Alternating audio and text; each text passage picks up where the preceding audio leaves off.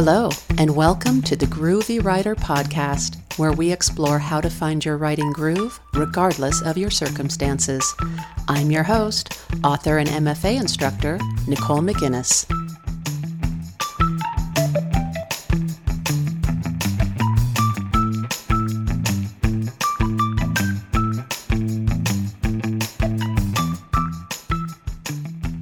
Hi, everyone, and welcome back to the podcast.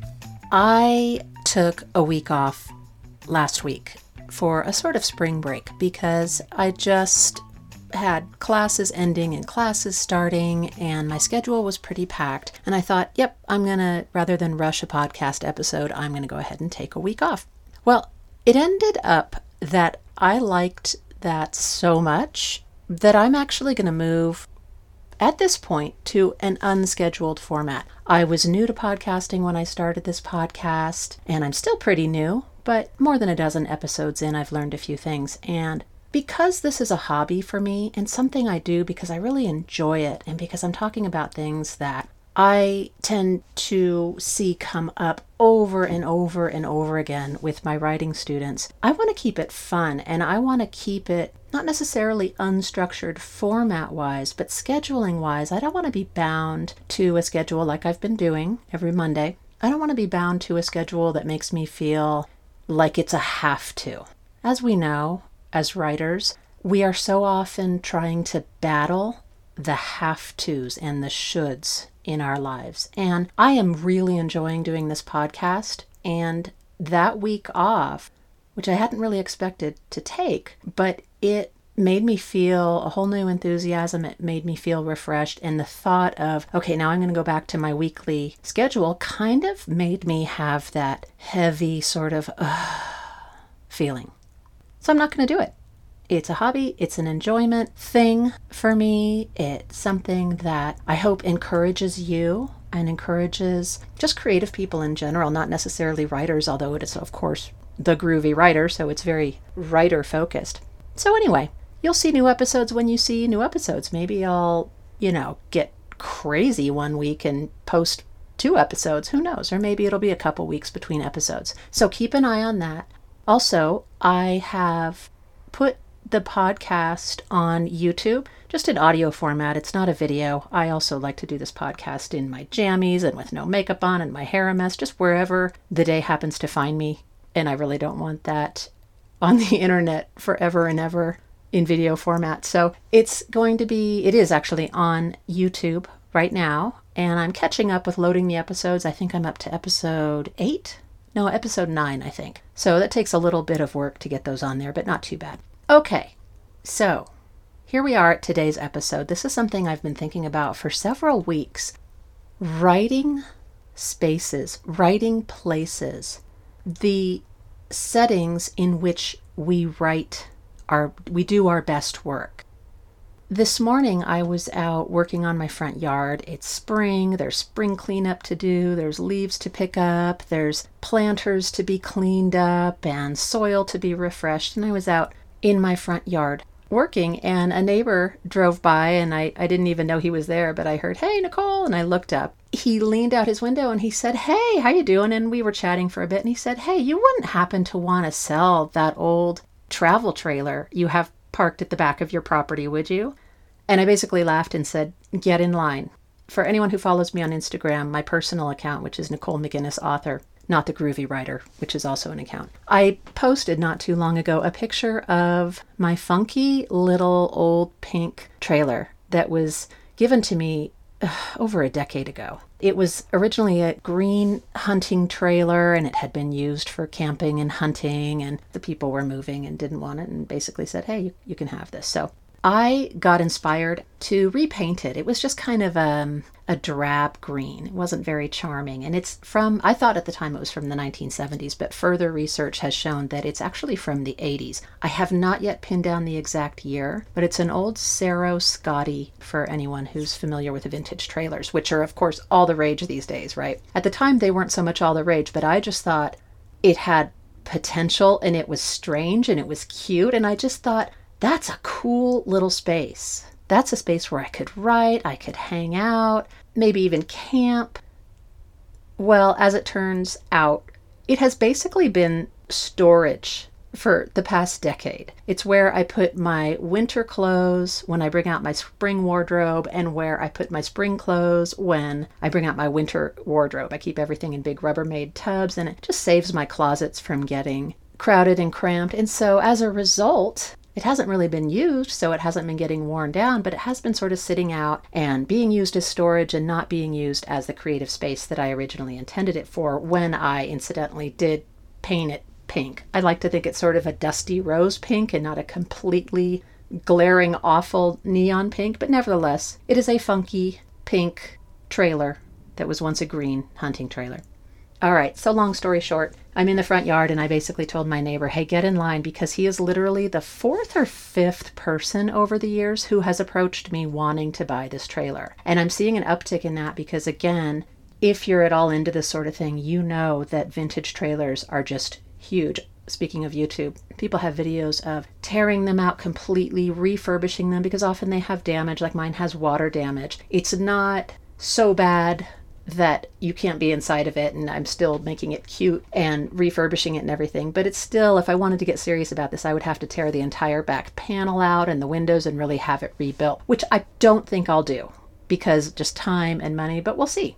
So it made me think, it made me kind of chuckle because I had been thinking of doing this episode anyway, and I have been working on this trailer. I've gotten everything out of it, I've been cleaning it out and really disinfecting. One of the things we worry about in Arizona is hantavirus. So anything that has been sitting out on a prairie or mine is right next to the national forest right now at the back of my property. You know, critters like to get in during the winter. They like to make a shelter, and there are some signs of critters in here. So I've been, you know, wearing super heavy duty painter's masks and disinfecting and bleaching and just really trying to get it cleaned up with the ultimate goal of it being I said long story short, but it's actually taken me a while to get to the point here, with the ultimate goal, once again, after all these years, of having it be a writing space. Now, I actually have a couple of good writing spaces in my home. And where I work and teach and write depends a lot on the time of year.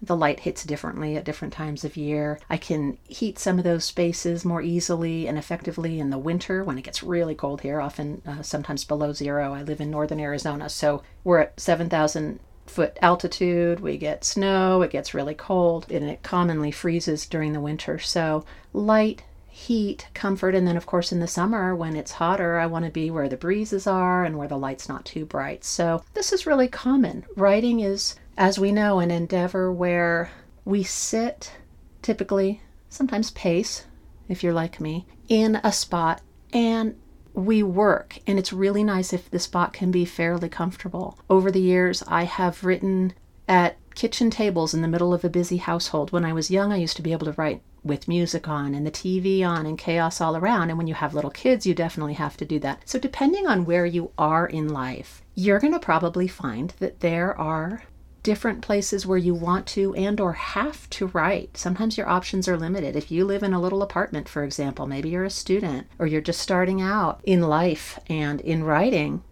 you might find that you need to get out. You need to get to a cafe, which of course has been really tough this past year. It's something I've thought about a lot actually. Wow, I miss occasionally going into a coffee shop, a bookstore, which is not my normal place I love to write, but every once in a while it was really nice to get out and just go get a coffee, bring my laptop, sit at a table, and do some work, do some people watching, and just be out and about surrounded by books, for example, in a couple of my favorite bookstores in Flagstaff. So, for those who do like to write out and about, in the world among people. And again, when I was a college student, high school student, college student, into my 20s, I really loved to write in a cafe in a coffee shop, somewhere where there were people, there was activity. You can hear interesting conversations. You can get inspired just by the people you see around you. And I wasn't bothered by that. Now, you know, as an almost empty nester writer, I find I really like to have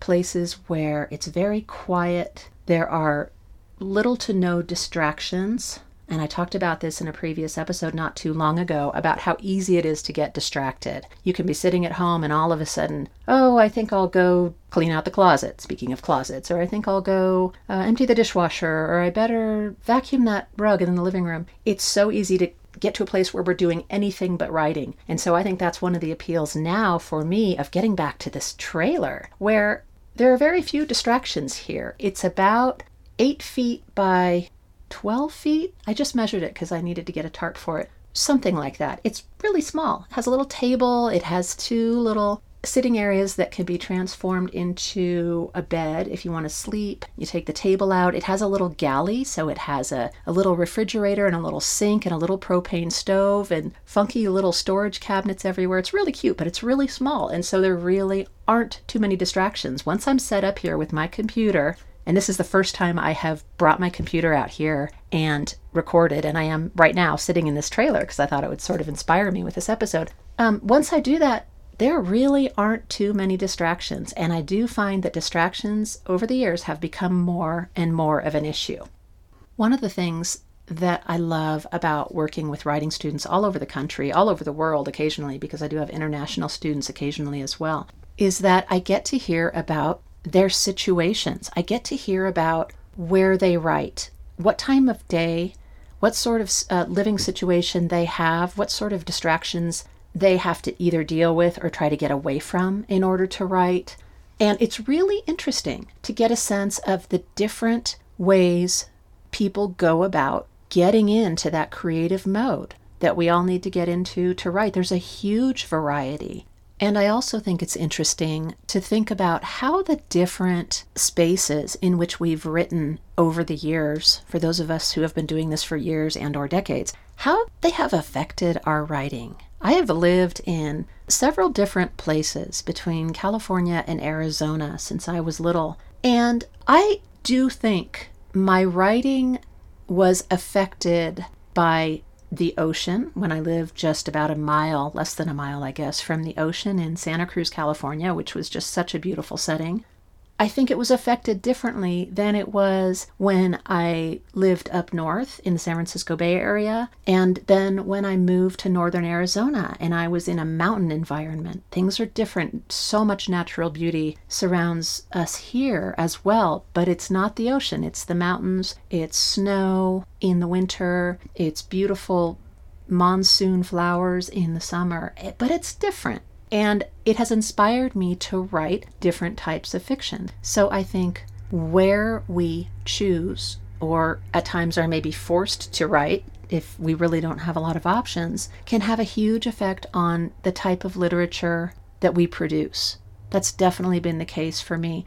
And I would love to hear from any of you who care to reach out, either by commenting on my website or the Groovy Writer on Instagram or in a YouTube comment, how your writing space, your writing place has influenced your work as a writer. Whether you love it, whether you find you want to make some changes, as I'm doing now with this little funky travel trailer and i look forward to hearing how the acoustics are in here it's a little bit of a it's like a, a little cave so they might be a little bit echoey but that's okay it's all experimentation with this podcast. But sometimes, as is the case with me right now, when you need to make a change, it's not a big change. I don't have to sell my house and move somewhere else. I have this strange little trailer and I can fix it up, which is a creative outlet that I also love, a, a non writing creative outlet. And I'm going to do a future episode on that as well.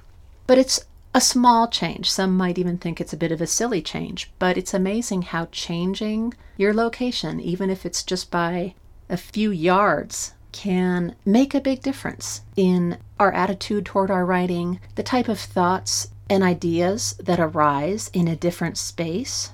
So I wonder about people who do writing retreats frequently, for example. I have never been a big retreat person. Part of that is because I've had kids and I've had responsibilities and work, and it's hard to get away. I know that's probably not much of an excuse. I have gone for weekends and written in different locations when I've been on vacation over the years, but I'm not an actual writing retreat person. I've taught at them, except for a few times, in which case I've really enjoyed them. But I wonder about people who frequent writing retreats or make their own retreats by going and renting a room and writing for however many days straight. It sounds, on one hand, very appealing, and on another hand, I'm not sure how well I do it. So I would love to hear from you. Talk to me about how you write And most importantly, where you write. Do you have a dedicated space in your home? Do you tend to move about? Do you have to be really flexible, such as writing on public transportation? On your way to and from work, for example, which is not an uncommon situation. Do you write more on the go? And do you create well that way, maybe because of the movement and having people around and noise, etc.? Or do you really find that you need to have a more of a grounded situation where you have a desk set up, you have your things where you want them, you can close the door to a little room or whatever it is, or maybe you have a grand office. Maybe you have an office in your home, maybe you have an office near your home. I had an office in downtown Flagstaff for years because I lived a ways out of town and needed to drive my kids into school every day. And rather than spend all that time on the interstate, I thought, you know what, I'm going to get an office in an old historical building. And it was reasonable and it was doable. It saved the gas, it saved the wear and tear on the vehicles. And that was great. And then when I didn't need to be in town anymore every day, I decided to not have that office anymore. But for the time being, it was great. It was, again, a dedicated space for me to teach and to write. And I really enjoyed that. So I'm fascinated by how different writers do it and how maybe you've had to change things up this past year with so many things closed, a relative lack of availability of public spaces. For those of you who really do like to be out and about more when you write, I'm fascinated by that. So please do share. Let me know what works for you, what doesn't, and I will provide an update on the trailer situation. I'm hoping to get it more comfortable and do some painting and, and make it even funkier. So I'm looking forward to that. And before I go, I want to be sure to not forget the Daily Groove. Today's Daily Groove comes to us fairly predictably, I think, from Virginia Woolf, who wrote in A Room of One's Own, quote, "A woman must have money and a room of her own if she is to write fiction." Unquote. Of course, this applies not just to women. It applies to anyone who wants to write. And I don't think you have to have a room of your own. Money definitely helps. But I think it's it's interesting how many people do need to have that dedicated space. And so in a way this little funky travel trailer is a room of my own where I can really dedicate it to coming out here and sitting and thinking and writing and maybe even recording if the audio quality isn't too horrible. So that's about it for today. I'll see you around. Look for a new episode whenever it's posted. Take care and happy writing. Thanks for listening to this episode of the Groovy Writer Podcast. You can connect with the podcast on my website at nicolemcinnes.com and on Instagram at the Groovy Writer. The intro and outro music is Retro by Wayne Jones. Until next time, write on, Groovy Writers, write on.